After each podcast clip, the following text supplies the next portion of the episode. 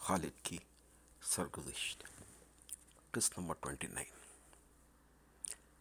کراچی سے واپسی کے بعد ہم پھر ذہنی تذبب میں مبتلا ہوئے کہ ننیال کو کیسے اعتماد میں لیا جائے۔ لیکن کم ہمتی آڑے آ گئی۔ اس زمانے میں میری طبیعت میں جو جذبہ کار فرما تھا وہ جھجک اور کم تری تھا۔ اپنی ذات کے تحفظ پر اعتماد بھی نہیں تھا۔ ننیال کے ساتھ تعلقات کی ڈوری میں کوتاہی ہمیں گوارا نہیں تھی۔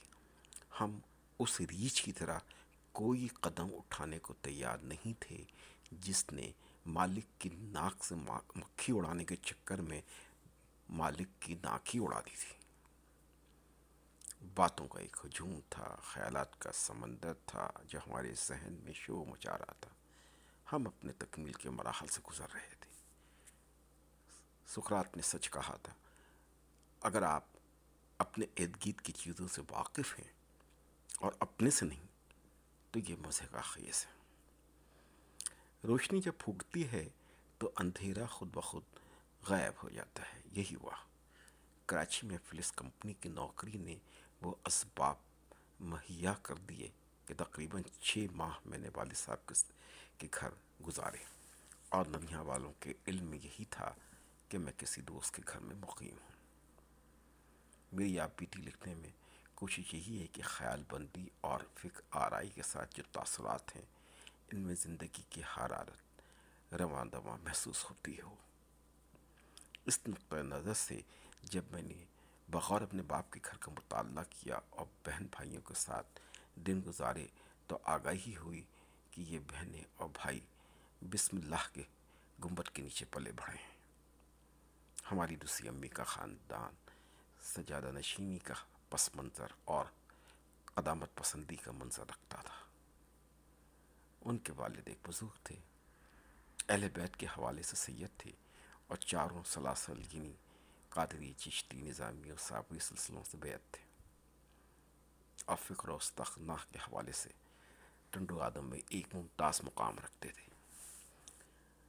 ہر سال ان کے مزار پر اس منایا جاتا تھا۔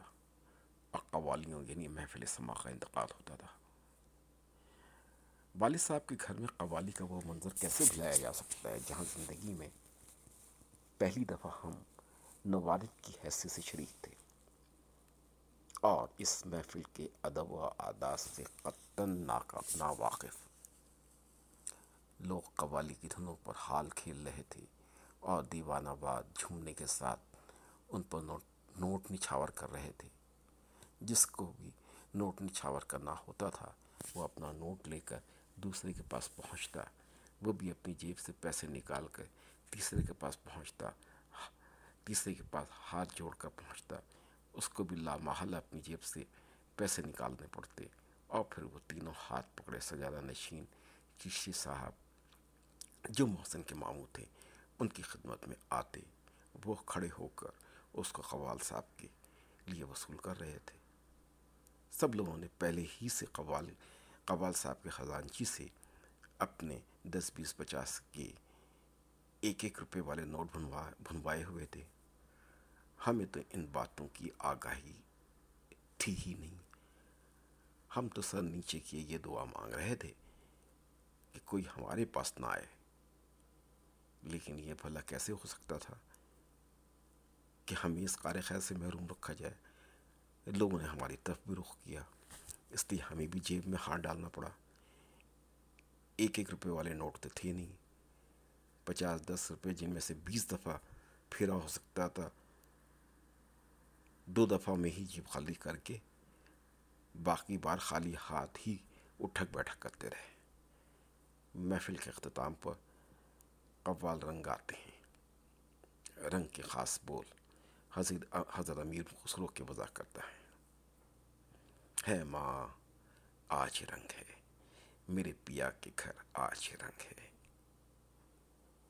میں نے پیر پایا نجام الدین۔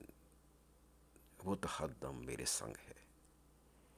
یہ پس منظر مذہبی تہمات، فسودہ رسمیں، قدامت پسندی، گنڈا تعبیز پیری مریدی، جس اور محبیت کی عکاسی کرتا تھا۔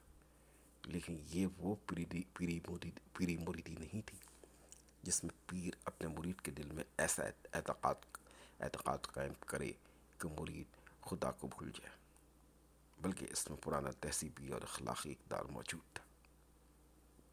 اس ماحول میں تمام بہن اور بھائیوں کی نشود نما ہوئی تھی۔